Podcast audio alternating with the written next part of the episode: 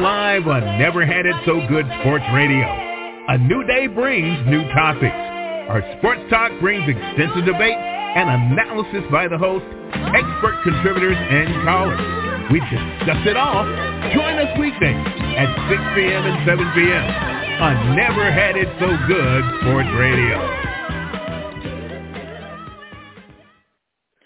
Welcome to Never Had It So Good Sports Radio. I'm excited. We missed this last week, so we had to get it in this week. As Tim Moore said, we had a bye week last week with some technical difficulties. Duck Riley, how are you, sir? Doing well, Precious. I got to give a couple of shout outs because uh, my my physical therapy uh, group, uh, Laura and Stephanie, trying to get me uh, walking ahead of the schedule. So hey, we got to give them a shout out. So I got to get them on the show one of these times and also Super Eagle Auto, Zach, Drew, and Ira. Hey, guys, take your car there. It's worth it. Amen. Amen. Tim Moore, you, you got any shout outs for your Jets and a new quarterback? well, oh, oh, they um no, I I just uh I just hope they do something with that offensive line too, because uh, I don't care yeah. who they put back there. They, you know, if they can't protect them, they're going to have problems. Yeah, yeah. And and Doug, don't laugh. Tim got me five times just in last night. So oh, he wouldn't he wouldn't let up. Hey, look, Tim, Tim snuck that. Uh, said, "Who did who did the Oregon State play again?" yeah, and, and I was talking, and I stopped because I didn't hear him, and that's what he had. I got to watch my homeboy. He's sliding that stuff in there, Prince. He's sliding it in. Only for me. Only for me, it seems. he leaves his homeboy, and then he puts Florida State. Oh, oh, Tommy Bowden's on. Let me not go there. Okay, let me just go ahead. I got to be careful. I got to be careful. Coach Tommy Bowden, how are you, sir? good, good evening, and uh, you know I was wanting to talk about Florida, not Florida State. Oh, you do? no, yeah. sir. Not seven, tonight. seven over over seven hundred yards, the most in school history. And oh man, I I felt for my man Billy Napier because no knowing him like I do, uh, it's not going to be a good week. Right. See, see, he got it all in anyway. All right, Tommy Bell, you can go ahead and go now. All right, do we have Lyndon Johnson with us? Yes, no. you do. Good evening, everybody. Hey, Coach, What's how up? are you? I'm living the dream.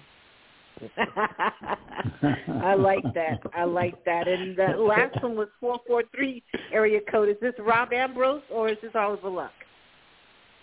Nope, this is Rob Ambrose. Thanks for having me again. Glad to be back. Awesome. Thank you, Coach. Glad to have you. All right, Duck, we can get started. We'll wait on on, on Oliver Luck to get in here. I'll let you know.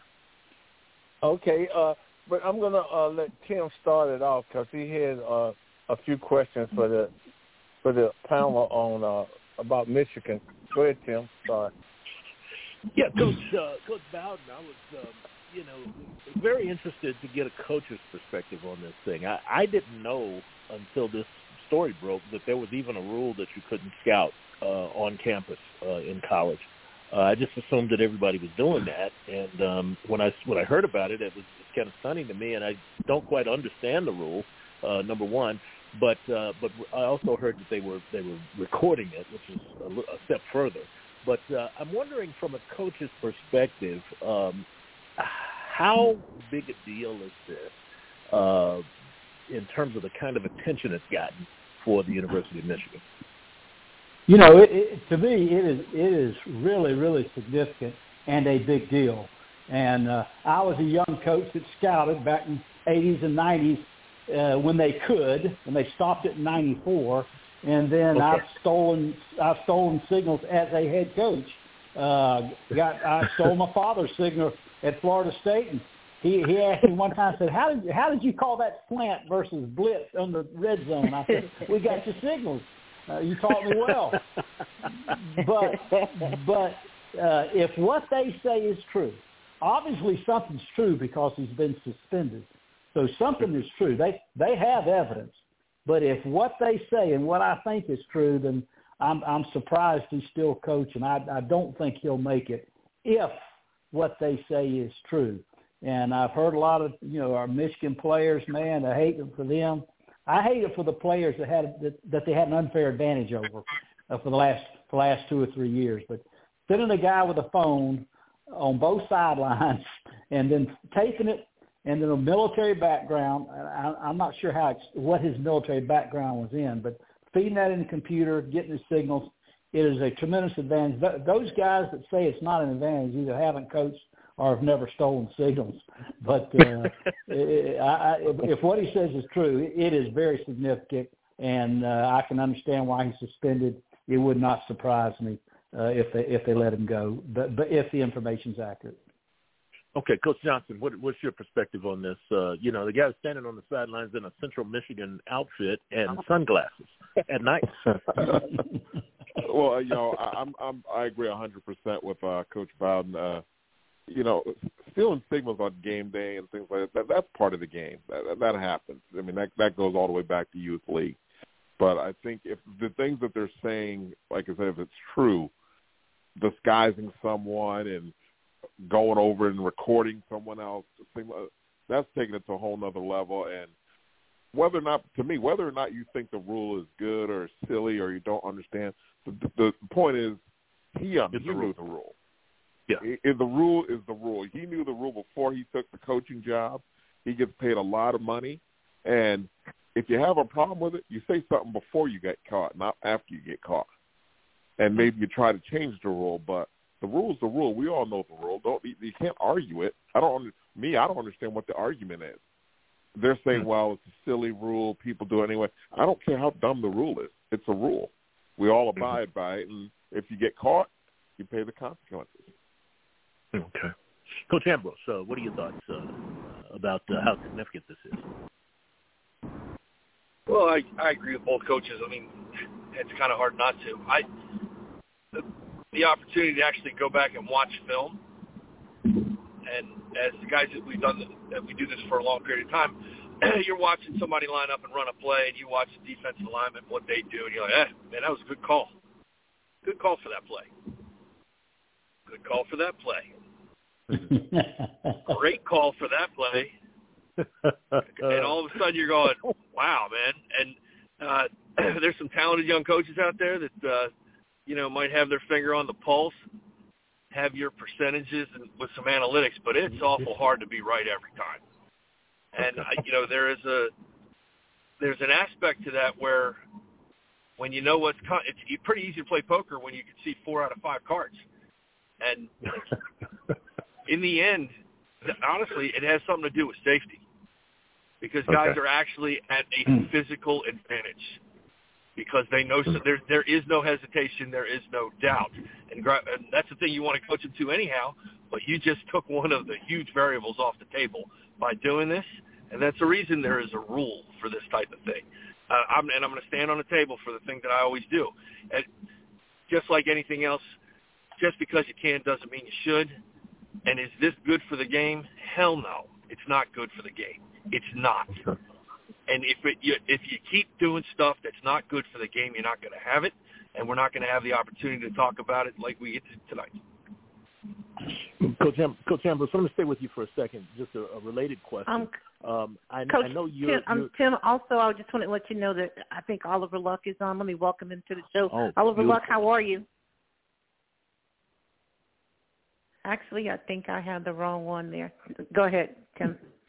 Okay, Coach Coach Ambrose, let me stay with you on a related uh, question. Um, I, th- I think we all know intuitively, even though the NCAA would deny it, that uh, they treat uh, an SMU who got the death penalty, uh, which they say they'll never do again, um, a little differently than they do a Michigan or a Texas or uh, an Ohio State. Um, given that, um, do you think it's uh, sort of a a strange thing that the NCAA hasn't uh, done anything, given that they know this early in the season that this this accusation has been out there, um, or is this typically uh, just a, an NCAA dragging their feet, taking a long time to make a ruling on things? Oh well, probably like everything. I don't know. I would guess it has something to do with money. Mm-hmm. It has a lot to do with money, Right. and then it has a lot more to do with money. whatever whatever decision is made here is going to have a incredible monetary effect for Michigan, for college football playoff, for and it's going to set a precedent in the future. So, uh, it's why I don't really complain when they're taking their time a little bit with this, because this is the first time through the wall, and whatever happens is going to set a precedent. And they better get it right, because if they screw it up, it's going to be a really big screw up. Okay, Coach Johnson, same same question. Uh, we we know uh, Coach Ambrose points out the fact that it, it it does have something to do with money, and uh, that's related to the. My whole point is that Michigan, Ohio State, Texas, some of these programs are much more well moneyed than some of the other programs around the country. Uh, what are your thoughts on this? Um, the, them taking so long to deal with this. Oh, I, I agree totally with Coach Ambrose. I, I think, you know, at the end of the day, it's dollars and cents, and you got one of the big, the biggest ones out there involved, and so it's going to have a huge effect. And and also they're in the running for the uh, college football playoffs. Obviously, they're one of the top four teams right now in the nation, so it's going to affect a lot of different people. But I think the uh, the NCAA is taking their time. Like Rob said, they have to get this right. And but also, I think uh, Coach Bowden said before, the fact that something's already happened, uh, they have evidence. It's it's there, and I know people are questioning whether what was really done. There, there's got to be evidence. There, people aren't going to do what they just did without having uh, some backing behind it. So now it's just a matter of crossing the T's and dotting the I's because they got to get it right because this is this is going to be a game changer. It really is, and because now you're going to have. If this happened at a smaller school, it's not that big a deal, but this is going to be happening one of the biggest there is. So it's going to have a huge effect years from now. Yeah, Coach Bowden, uh, Michigan, Notre Dame, Texas, Ohio State, probably the the, the largest uh, uh, athletic budgets in the country, and some of the biggest fan bases uh, that uh, the NCAA deals with. Uh, what are your thoughts on that? You know, here's another aspect which I think they might be dragging their feet. NCAA historically drags their feet, but one of the reasons can, can you can you imagine now in two weeks we're, we're we're fixing to play a number two, maybe one and two, maybe two Right. and three ranked team in the nation, national televised game, and there's not going to be a head coach on the sideline for one team. That might be hmm. unprecedented. I I don't know if that's ever happened. Can you imagine the negative connotations that are going to go against the University of Michigan, the winningest football program at any level, college, pros, or high school, in the history of football, and they're going to play that game on national TV without a head coach because he's getting being penalized, penalized for something unsportsmanlike or NCAA rules violation. That is going to put a black eye on that university, and there there could be, as, as we mentioned, money, so, some money uh, uh, ramifications. But this is going to get, to me, really, really ugly for the University of Michigan in, in two weeks uh, when they play on national TV, and one of them's not going to be on the sideline. And and uh, they are dragging their feet, but I'm sure possibly you got playoff contentions, you got national championship contentions, and a lot of things going to play. Okay, Duck, uh, I'd, I'd like to get your opinion too. Uh, I know you coached at the high school level, but you you played at the pro level, you played at the, at the major college college level. What are your what are your thoughts about this? I'm just I I'm just kind of wondering, and and maybe Tom and Rob and Lyndon can help me out. I'm just looking at it like why why is the NCAA not taking more accountability instead of shifting it to the conferences? Uh, I'm kind of you know I'm kind of stuck on that, and the other thing is that everybody everybody you know like everybody kind of takes signals and stuff like that in, in, which they already talked about. And i guess my question not really answering your question tim is that maybe again rob tommy and, and lyndon could jump on it. Is that why now when they're signaling in place you got about eight or nine different people signaling in the signals Yeah, I think that's what how a lot of teams try to avoid. They had they had multiple signal signal callers, you know, and and that's the easy way, or or just run a player out there. Duck on when we played, you know, you used to run the play in, and uh, right. I remember. I, in fact, I remember one year, Duck. Just to not I don't want to elongate this. The, the the NCAA had a rule where the player that ran in didn't have to stay. So my father actually used me as the guy that ran the play in and had to run back off the field and never got in the game but caught every play. How, embar- how embarrassing was that? My own father embarrassed me on TV in front of all those fans as the guy. But uh, you know, the NCAA, one of the reasons is because they blew the NIL and the transfer portal. Totally mismanaged it. No vision with the NCAA, the Supreme Court voted nine to nothing. So this is another thing. It looks like they have obviously have poor leadership and have no plan and no vision on what to do. Then want to come to Rob with it, and and, and then Lyndon. Uh, why are they sending it to the conference instead of making a decision themselves? Well, that I would guess that the reason to do that is they've had enough lawsuits, and if they can make the conference make a decision that is something that people might sue you over, then the conference can take the lawsuit, and the NCAA doesn't have to. So the more like the federal government and and each state, the more the feds don't have to make the decision, the states have to do it, and if somebody screws it up, it's their problem, not mine. I mean, Okay. yeah, Doc. Uh, I mean, John?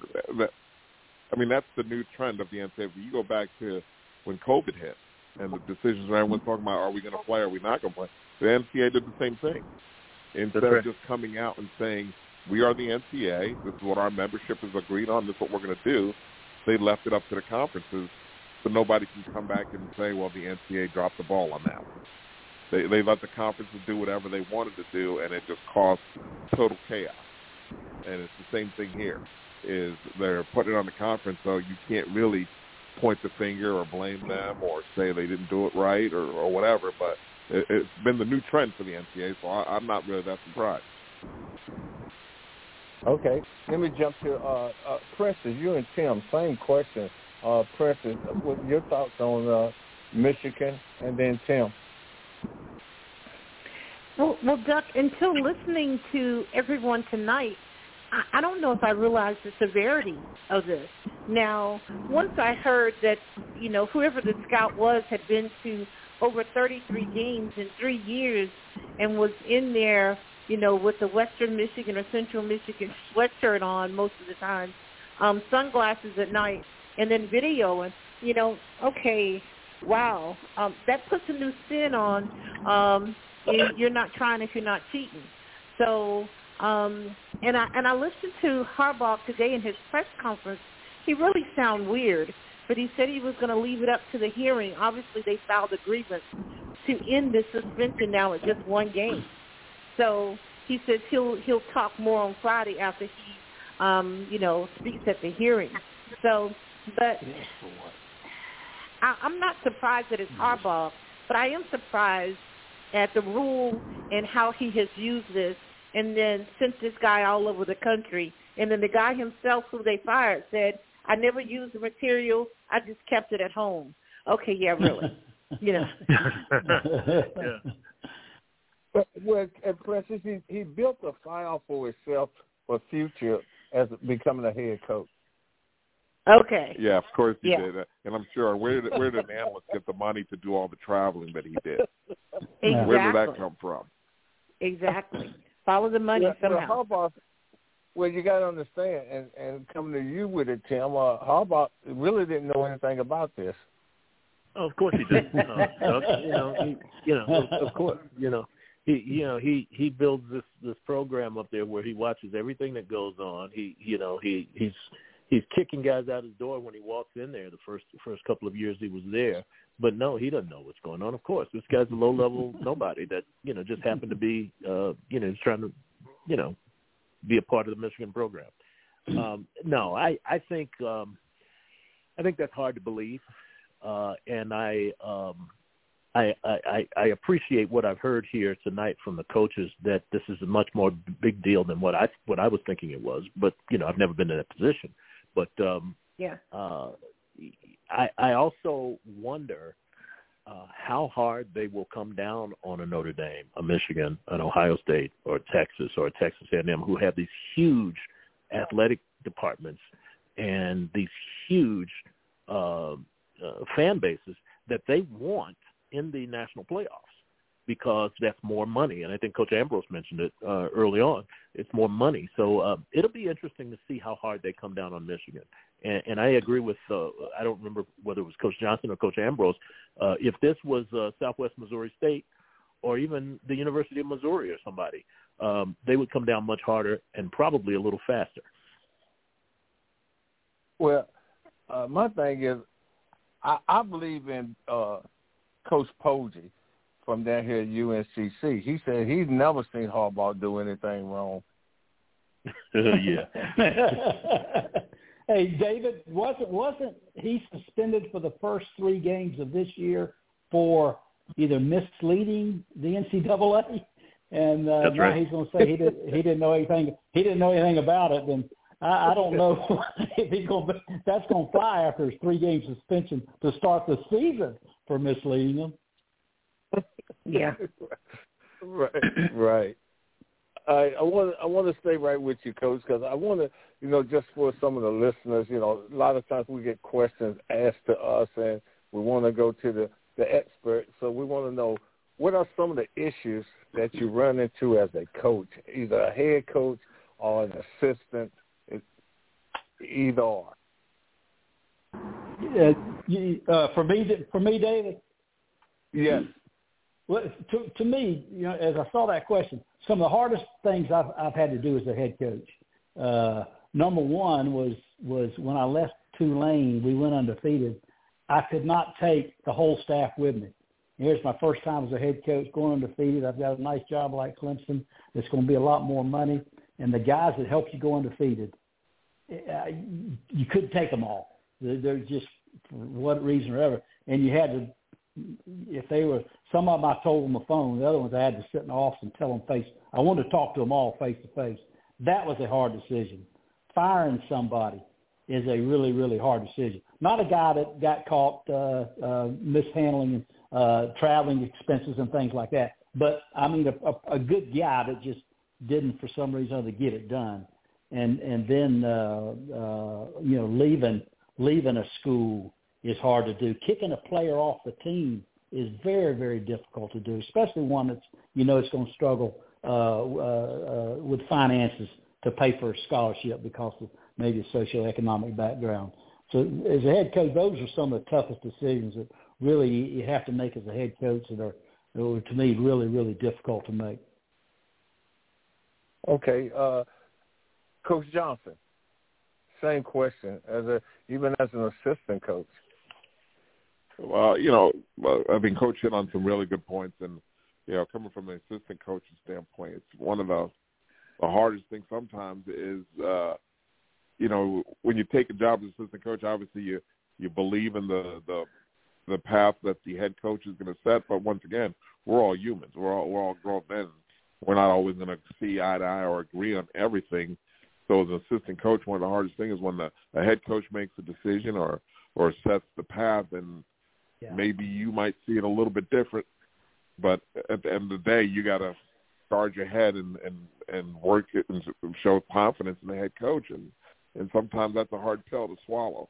And some guys don't understand how that. You mm-hmm. might want to voice your opinion maybe at the right time, but at the end of the day, the head man makes the decision, and you got to pick up the the the the, the, the barrel wheelbarrow and push it along that way. And sometimes that's that's that's hard decision to make, and it's a hard pill to swallow from a pride standpoint because you might feel differently, but you know that's why he's in the, in the big office and, and you're not. And but uh, but that's part of being an assistant coach that you got to make fight through that and make that decision. But uh, that is sometimes a real tough situation to be in. Okay, uh, Coach Ambrose. Oh gosh, it's a long list, and and there's some really good good stuff that's already come out. I mean, uh, uh, you know, the the list is long, but you say cutting ties in any way, shape, or form with a staff member or a player. It, you know, we've all been so involved in sports. We know it, it, it's not a hobby. It's not something that we do. It's not a paycheck. It's it's in our blood. It's we end up becoming some degree family with every person that we touch within this brotherhood of the game that we play. So that that one is always really harsh. Um, administrators that don't get it. You know, a bunch of people with uh, master's degrees in athletic administration that don't know if balls are stuffed or pumped, but somehow they get a, they get a chance to make decisions like you know fantasy football.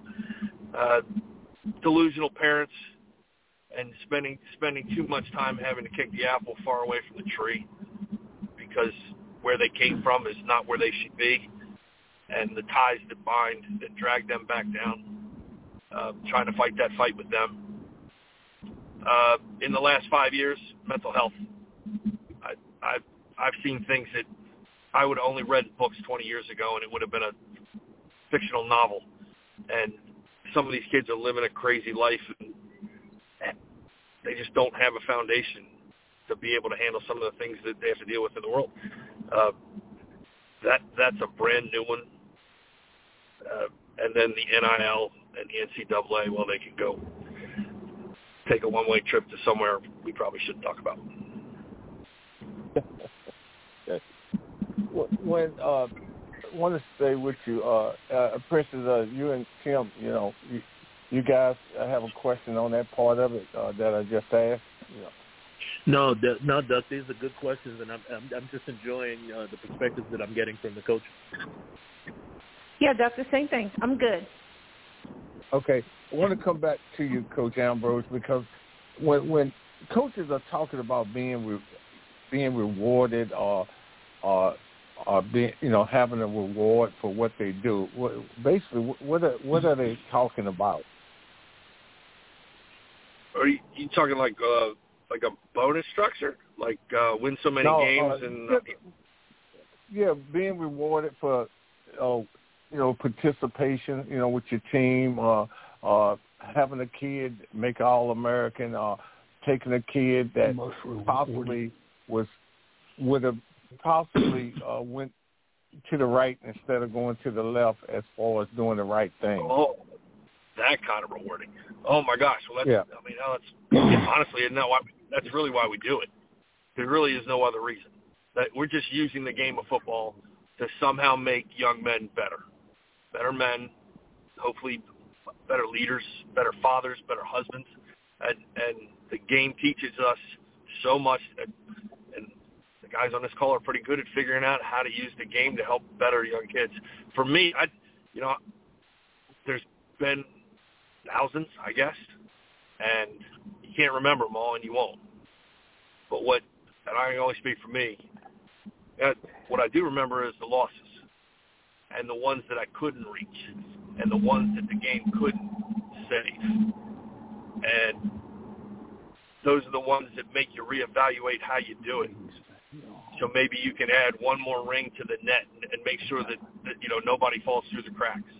Uh, I will tell you that it's not just it's just not always getting them through college and getting that degree. Sometimes it's actually cutting them loose. And I have a young man, I don't permission to say his name, but he came back to me and comes back to me. He finds me no matter where I am. I don't even work at my old job anymore.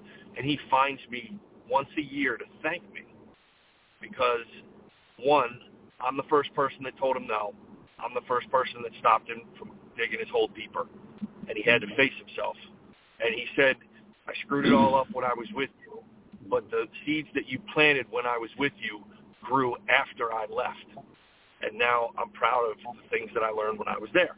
So the losses hurt the most, um, but the greatest thing is watching them grow into the men they can become. That's the reward. At least it is for me. Okay. All right, same thing, uh, Coach Bowden. You, you know, David, uh, 32 years of coaching, 12 as a head coach, the the number one most rewarding experience. I, I signed a, a player uh, at Clemson, uh, poor socioeconomic background, uh, poor, poor, just barely qualified to get in, but he but he had some character to him, and he was a tough, just just a strong character guy.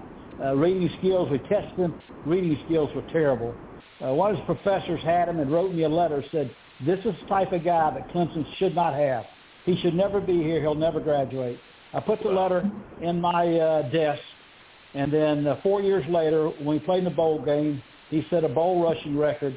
He graduated in January, and I called him office and and read him that letter, and we and we both cried.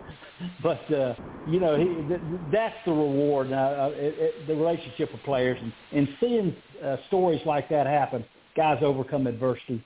But just uh, and there's more than one, but uh, that would have been the top rewarding. When you hear coaches talk about reward, I, I think most of them would rate the uh, uh, personal uh, human interest stories with players. Okay, Coach Johnson. Oh no, I agree totally with uh, what's already been said. I mean that I mean we all love uh, the X's and O's, obviously, uh, but that's not what we're really in this uh, business for. That's not what drives us and motivates us. You know, every day when we're we're getting up at the crack of dawn and working till way past sunset. I mean, the, the motivation is a relationship with the young men and and the, the stories that you just heard. I mean, that, that that's amazing. I mean, I know I was at the University of Maryland, and mine was from high school. I, I walked out of my office after a game, and there's some guy, two guys staring at me in the parking lot, and I didn't recognize them, to be honest. And one of them just came up to me and said, "Coach, it's me, so and so.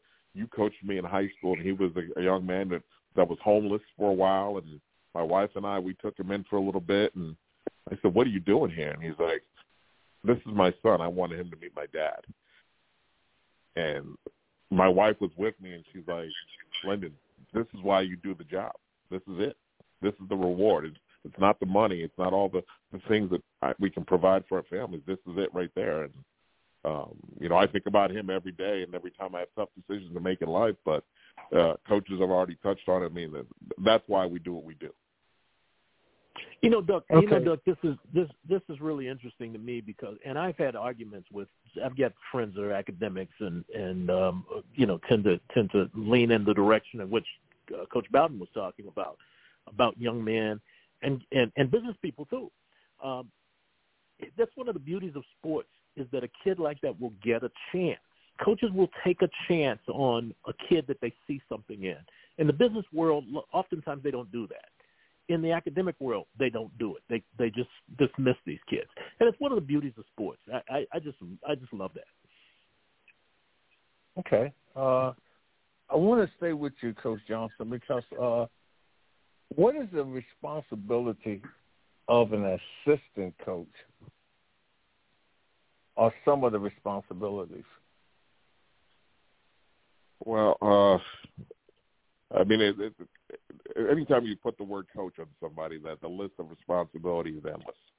But uh, you know, as assistant coach, to me, the way I always viewed it, uh, I think I touched on a little bit before, is um, you, you got to believe in your in your head coach and, and believe in the the uh, the vision. And it's our job as assistants to do whatever we can to help the, the head coach's vision um, come true. And like I said, there might be times and that we might have differences of opinions. Obviously, you know, I I worked with Coach Ambrose and uh, and Coach Ambrose and I are personal friends, and but I don't agree with every word that comes out of his mouth. But at the end of the day, I was his assistant coach, and it was my job to do whatever I could do to help his vision uh, come to fruition. And sometimes I voiced my opinion against what he wanted to do, and we talked it through as men. But at the end of the day, I said, "Hey, Rob, you're the head coach, and it's my job as the assistant coach to get your vision out there and get it and find the way you want because I believe in you. That's why I chose to work work for you. And I think that's what I try to tell a lot of young assistant coaches. You take a job, man, because we put so much into this, it can't just be just for the money. You got to really believe in what you're doing and who you're doing it for in my opinion, to be happy and to be successful. And that was my approach as an assistant coach. Um, and that's how I saw that. That was our number one job. Okay, I want to uh, come to you, Coach Ambrose. The process of you hiring assistant coaches, kind of take us through that. Oh, Doc, I love this question. Thank you. Um, and only because it, it uh, because it makes me think of my dad. Uh, uh, my dad's a high school coach and has been for quite some time. I'm probably like 10 years old, maybe 12 years old, and he is interviewing a defensive back coach. And he makes me sit in on the interview.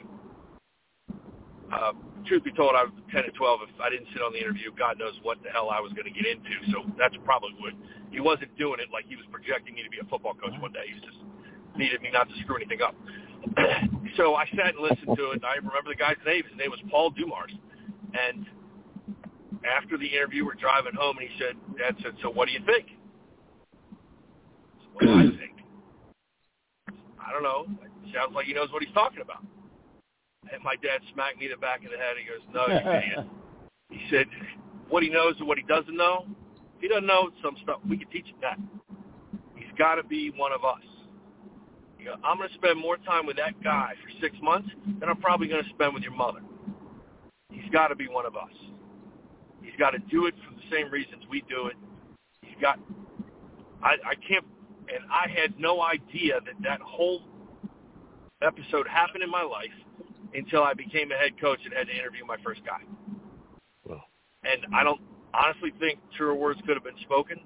Uh, you know, you're as a head coach, you're in a position, obviously, you're position because someone thinks that you're pretty good at this, and that you're a good person and you're going to well represent not only the football program, but the university and the town in which it's in. And if you are that type of person, then you're going to want to hire like-minded people. And uh, hire good people, good things tend to happen, and you know, get to hire guys like Lyndon Johnson, which what do you mean, Lyndon? You didn't agree with me every time? What? Why you tell these people this stuff? That's not true. It's so not true. You're right. I made I made that part up. You're right.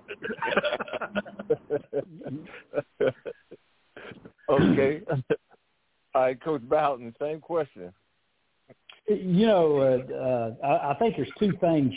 You know, as you as you look at coaches, at least when I was a head coach hiring you, you can hire a guy that's really experienced, you got a tremendous background resume on X's and O's a coordinator that calls plays or, or one of those guys, or a recruiter.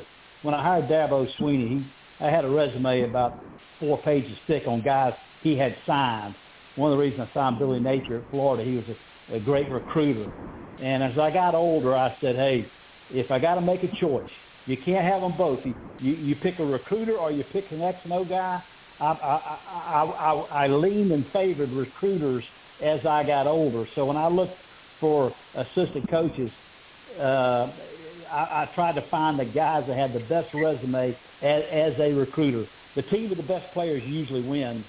And I remember being a young coach, my father, and and and uh, he, he he had a weak weak side sweep, uh, and and the face pre free safety is unblocked. I said, well, what happens if the guy rolls down at a safety? You ain't got a blocker for him. He says he'll make it miss. I said, okay, sounds good to me. But uh, so as I as I got older, looked for assistant coaches. I wanted recruiters first, and then uh, I wanted X and O guys second. If if I had to make a choice, obviously guys that like uh, Billy Napier, Dabo Swinney, Brent Venables, those guys are X and O guys and can recruit. That's probably why they're going to be good head, coaches. But uh, that's what I would look for in looking for for an assistant. Okay, I want to stay with you what are some of the reasons that college teams fall on hard times or have difficult seasons? You, uh, you know, I, I think a couple things. Number one, you got an unusual rash of injuries. You know, it's a collision sport, it's a contact sport, and but you have uh, an unusual amount at uh, at center. I remember my father one time got got three centers hurt, first team, second team, and and his third team center hurt, and I always prepared. I had four or five ready after I, I saw that as a young GA. But injuries and and then of course nowadays the transfer portal guys guys will leave. And uh, but I think the, the injury and then the tra- guys leaving transfer portal uh, would would be two big reasons that you don't don't have success and and sometimes uh, Duck you can get you can just get bad leadership. You've done a poor job recruiting. You haven't done, done a good job of the character and and, and you get a bunch of bad apples together, and, and, and they kind of take the team down. So uh, Of course, that's the head coach's job not to let that happen. But unfortunately, sometimes you get in a situation where it takes you a year or so to get out of it. So uh, I, I'd say uh, the uh, the injury factor, transfer portal now, and then then team morale. A lot of times you can lose. I was very fortunate. Twelve years as head coach. It, I, I never had that rash where I where I had a two win or three. I always had a winning season or better. But again, I was fortunate that I never had a poor a, a, a, strat, a, a stretch of injuries that that would have cost me uh, where uh, you could make up with with X's and O's. Okay, same question, Coach Johnson. No, I believe uh, you know Coach hit on the, the three big ones. Um, you know, the the one that I believe is probably the, the biggest and, uh, or the hardest to come back from is the, that lack of leadership. You lose the locker room a little bit. And sometimes it does happen, but because of injuries, you know, injuries happen to uh, your main guys, and certain guys that uh, are forced into a playing situation don't know how to uh, handle the other aspect of being the guy that's playing a lot, and that's the the, the handle the locker room situation, that that that leadership off the field where the coaches aren't around. If you don't have the right guys in those positions, you can have all the the X's and O's answers that you want. It's just not going to happen. And like Coach said, sometimes it happens because you know maybe you did, had a bad year or two of recruiting and and you just don't have it in your locker room, or the guys that were those people aren't in that position because we all know when you're 17, 18, you're listening to people different whether they're playing or not playing. Uh, all of a sudden, a guy who you may not have listened to one time all year, all of a sudden he's in a playing role, and you're listening to every word that comes out of his mouth.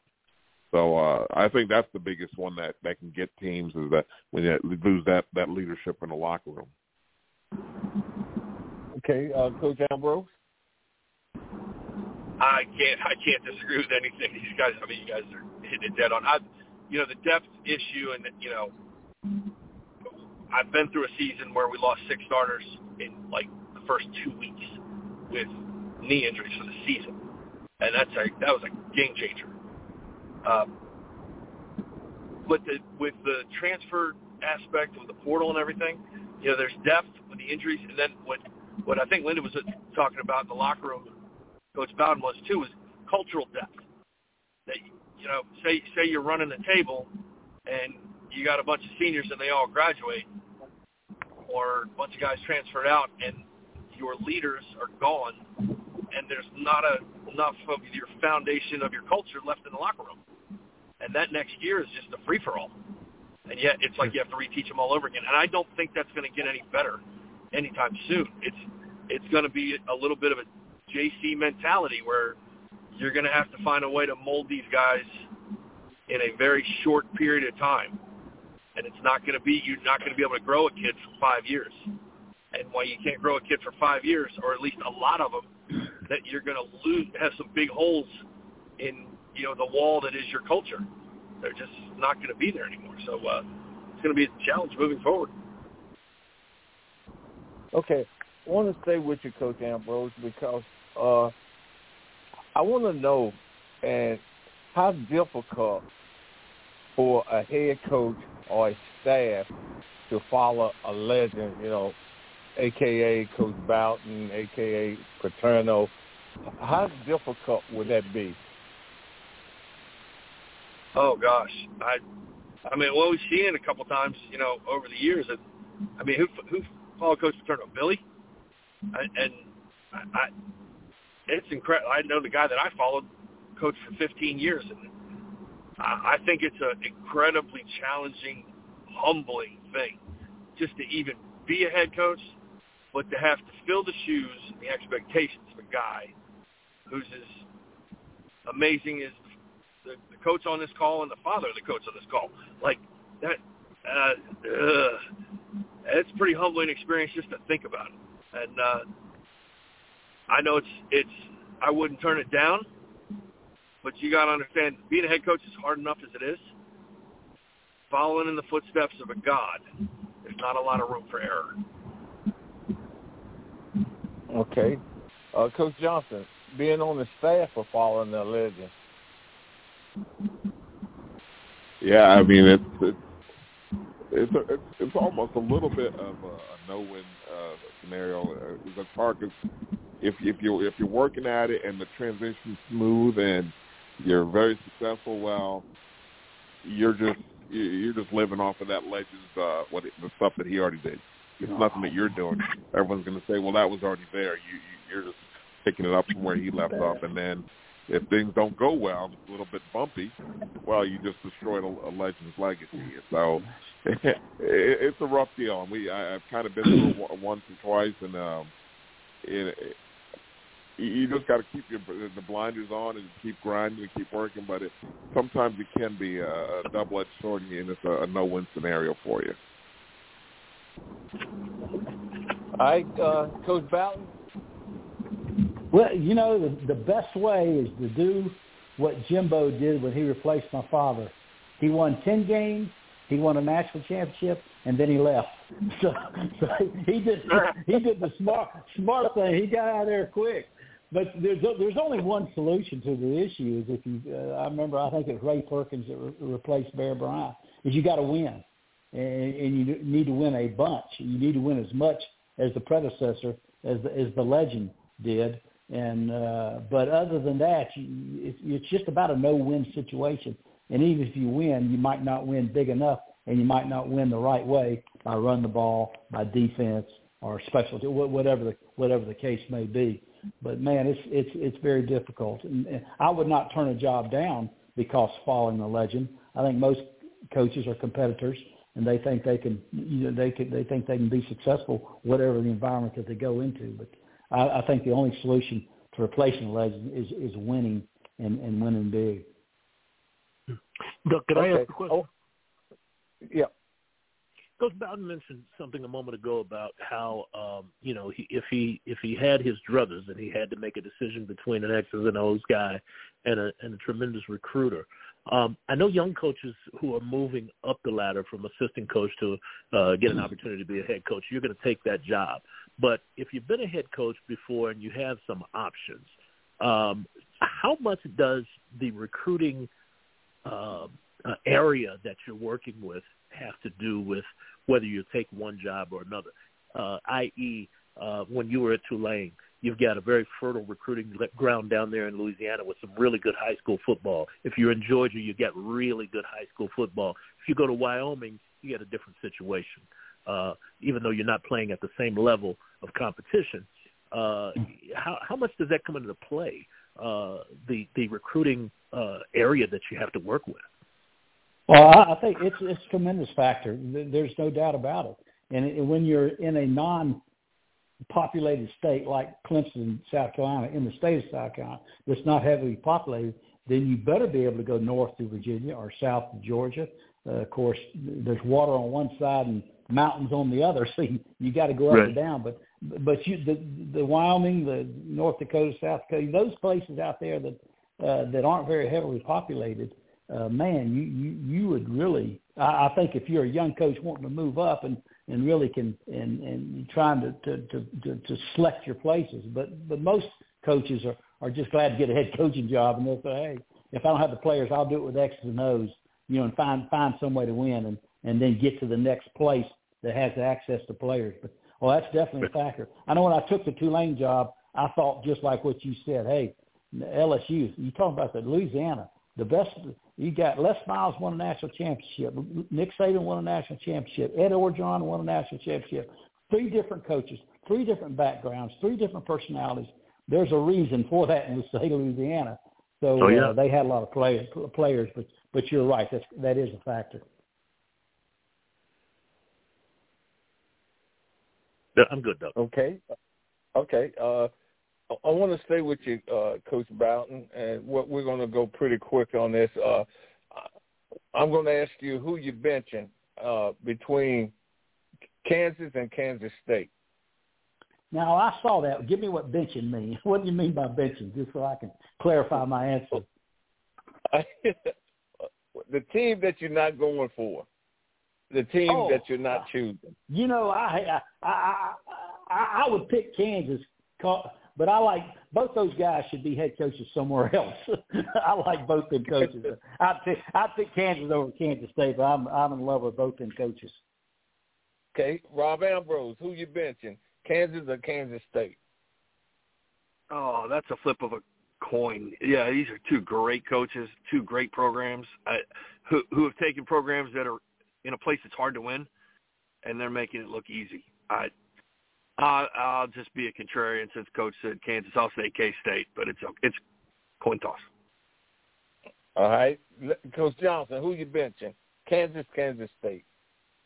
Uh, yeah, I agree with both guys. I mean, it's a tough choice, but I'm I'm going to go with uh, Coach Leipold. I mean, he's he's doing it at Buffalo now. He's doing it at Kansas. Those are two tough places to win, and uh, so I'm gonna, I'm going to take him and bench at Kansas State. All right, Princess, who you benching, Princess? I, I'm going to bench Kansas and go with Kansas State. All right, Tim, who you benching? Oh, I like uh I like Kansas State. I think. Okay, staying right with you. Tennessee versus Georgia. Who you benching? it's gonna be a long day for uh folks in Knoxville. okay. All right, Princess, who you benching? Tennessee or Georgia? Can I bench both of them? They're both in the SEC but, oh my God! um, if I had to pick, um, I, I don't want Rocky Top to do anything, so I'm benching Rocky Top. All right, uh, Coach Johnson, who you benching? Well, you know, I, I think the, I, I have a feel for what the obvious choice is, but just to be different right now, I'm going to go Georgia. oh, okay. What? Coach Bowden? ben, uh, uh, Princess couldn't have said it better. Benching, I'm benching Rocky Top. okay. All right. Coach Ambrose, who you benching? You can leave all that orange on the bench. I'm right with everybody else. Let them down. all right, I'm gonna stay with you. Who you benching? Utah or Arizona? Ooh. I think Utah's going to answer the bell. Arizona. Okay. Coach Bowden, who you benching? Utah or Arizona? I'm, uh, bench, benching Arizona. I'm I'm a Kyle Whittingham fan, and uh, I'm, I'm gonna go with Utah. I'm gonna put uh, uh, Arizona on the bench. All right, Princess, who you benching? I'm gonna bench Arizona. That's tough for me to say. I'm, I'm gonna bench Arizona. Kyle Whittingham. Let's go. Who, who you benching, Tim? Well, I'm unanimous with the rest of them. Uh, I'm benching Arizona, although they're having a good season. Uh, I don't think they're ready for that. Okay, uh, Coach Johnson, who you benching? Yeah, I'm staying staying with everyone else. I, I'm a huge I'm a huge Whittingham fan, so I'm gonna go. I'm gonna bench Arizona. All right, staying right with you. Washington, Oregon State, who you benching? Oh man, Washington. I, I'm I'm gonna go with the uh, with the Huskies. I I love I love Penix. Uh, I wish the defense was playing a little bit better, but uh, I I love Penix, so I'm gonna bench uh, Oregon State. All right, Coach Ambrose, who you benching? Oregon State. I love that kid. I, I he is electric. he is electricity on top of electricity, and and uh, very very impressed. And I think they do a great job at what they do. Yeah, I'm definitely a Washington fan. Set those other guys down. All right, Coach Bowden, who you benching? I'm benching Oregon State because Dabo's done bench that quarterback once. I'm I'm gonna bench him again, so I'm gonna go with Washington. All right, Tim, who you benching? oh wow! You know, I think this is going to be a really good football uh, game. Um, but I'm I'm going to bench Oregon State, um, even though they well anyway. I'm going to bench Oregon State. All right, Princess, who you benching? I'm benching Oregon State too, but I'm glad to change the scenery for DJ U. I'm not going to try to mess up his last name. Has done him well. um, you know, he had enough chances at Clemson, but I, I'm, you know, I'm I'm glad to see that he's doing well. But I like Michael Penix Jr. um, and his whole story. I, I want to see him do well and get to the Final Four. All right, I'm gonna stay with you, Princess. Give me your give me your uh, your top five college football. Wow. Um, okay, Ohio State, Georgia, um, Michigan, Washington, and FSU at five. If I could put them at six, I would, but that would look like I don't know what I'm doing.